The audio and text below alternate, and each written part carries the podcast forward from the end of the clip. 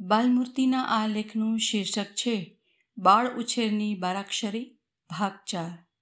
લેખક ડૉક્ટર રુદ્રેશ વ્યાસ, વાંચન સ્વર વિભા જીતેન્દ્ર પાઠક. થોડા વર્ષો પહેલાં એક પરિચિત, એમની પોતાની એન્જિનિયરિંગના પ્રથમ વર્ષના બીજા સેમેસ્ટરમાં અભ્યાસ કરતી દીકરીને લઈને મળવા માટે આવ્યા. દીકરી અઢાર વર્ષ થાય કે તરત જ તેને મનપસંદ પાત્ર સાથે લગ્ન કરી લેવાની જીદ લઈને બેઠી છે તેવું જણાવ્યું. દીકરી સાથે અને તેના માતા પિતા સાથે વાત કરતા કેટલીક બાબતો ધ્યાનમાં આવી. દીકરીના માતા પિતા બંને નોકરી અને વ્યવસાયમાં વધારે સમય વિતાવતા હતા. જ્યારે દીકરીને ત્યારે પ્રેમ, હૂંફ, સ્નેહ, લાગણીની જરૂરિયાત હતી, ત્યારે માતા કે પિતા બંનેમાંથી કોઈની પાસેથી એ પ્રાપ્ત થતું ન હતું. આ દરમિયાન જ તેને બાર સાયન્સ પછી એન્જિનિયરિંગમાં પ્રવેશ મળ્યો અને ત્યાંના એક હોશિયાર અધ્યાપક દીકરીની આ લાગણી સમજી ગયા અને તેની સાથે નિકટતા વધારવા લાગ્યા. દીકરી સાથે પ્રેમસભર વાર્તાલાપ અને વોટ્સઅપમાં વાતચીત ચાલુ કરી. દીકરીને તો એવું જ લાગ્યું કે આ પોતાની કલ્પનાની જિંદગી છે. માતાને જ્યારે ખબર પડી ત્યારે તેમણે દીકરી સાથે વાત કરવાનો પ્રયાસ કર્યો. પરંતુ દીકરીએ તો કહી દીધું કે હું તો એ વ્યક્તિ સાથે લગ્ન જ કરી લઈશ. બહુ મોટો જ્ઞાતિનો તફાવત હોવાથી માતા પિતા ગભરાયા અને દીકરીને સલાહ માટે લઈ આવ્યા. દીકરી સાથે મેં સહાનુભૂતિપૂર્વક વાત કરી, જણાવ્યું કે તારા માતા પિતા ના પાડશે તો પણ લગ્ન કરાવી આપવાની જવાબદારી મારી. હું તારા લગ્ન તે વ્યક્તિ સાથે કરાવી આપીશ. દીકરીને મારા ઉપર થોડો ભરોસો પડ્યો. એટલે મેં તેને કહ્યું કે લગ્ન કર્યા પછી એક સ્ત્રીએ સવારે ઉઠે, ત્યારથી રાત્રિ સૂવે ત્યાં સુધી એક દિવસમાં કેટલા કામો કરવા પડે એનું લિસ્ટ તું મને બનાવીને આપ. આ માટે તને બે ત્રણ કલાકનો સમય આપું છું.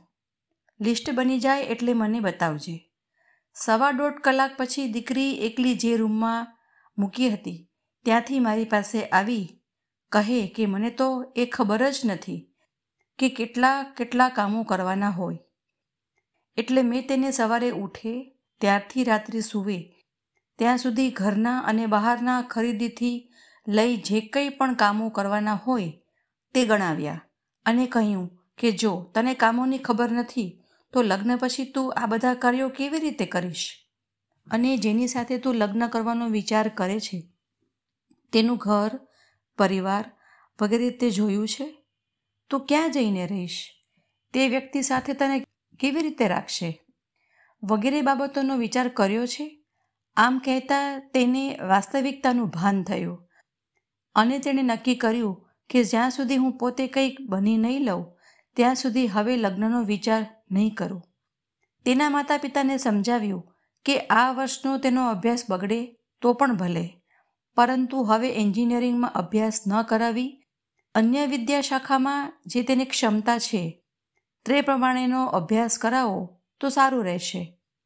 માતા પિતાએ તે વાત સ્વીકારી લીધી, એ પણ સહર્ષ, આ વાત માની લીધી અને પછી અનુસ્નાતક સુધીનો અભ્યાસ ખૂબ જ ઉત્કૃષ્ટ પરિણામો સાથે પૂરો કર્યો. અને હવે તેના લગ્ન જીવનમાં સ્થિર છે. અહીં માતા પિતા અને બાળક વચ્ચેનો સંવાદનો પ્રશ્ન છે. શાળા કે કોલેજ જતા દીકરા દીકરી સાથે માતા પિતા જો સંવાદ ન કરે, તો ત્યાં તેની સાથે શું થઈ રહ્યું છે તે ખ્યાલમાં જ ન આવે અને આવી રીતે ખોટા રસ્તે બાળક જવાની શક્યતા રહે. માટે માતા પિતા યુવાન, તરુણ બાળકો સાથે ખૂબ જ નિયમિત રીતે સંવાદ કરવો જોઈએ. ખાસ કરીને તરુણ અવસ્થામાં જ્યારે સ્નેહ, પ્રેમ, લાગણીની બાળકને જરૂર હોય, ત્યારે બાળકને તે આપવા જોઈએ.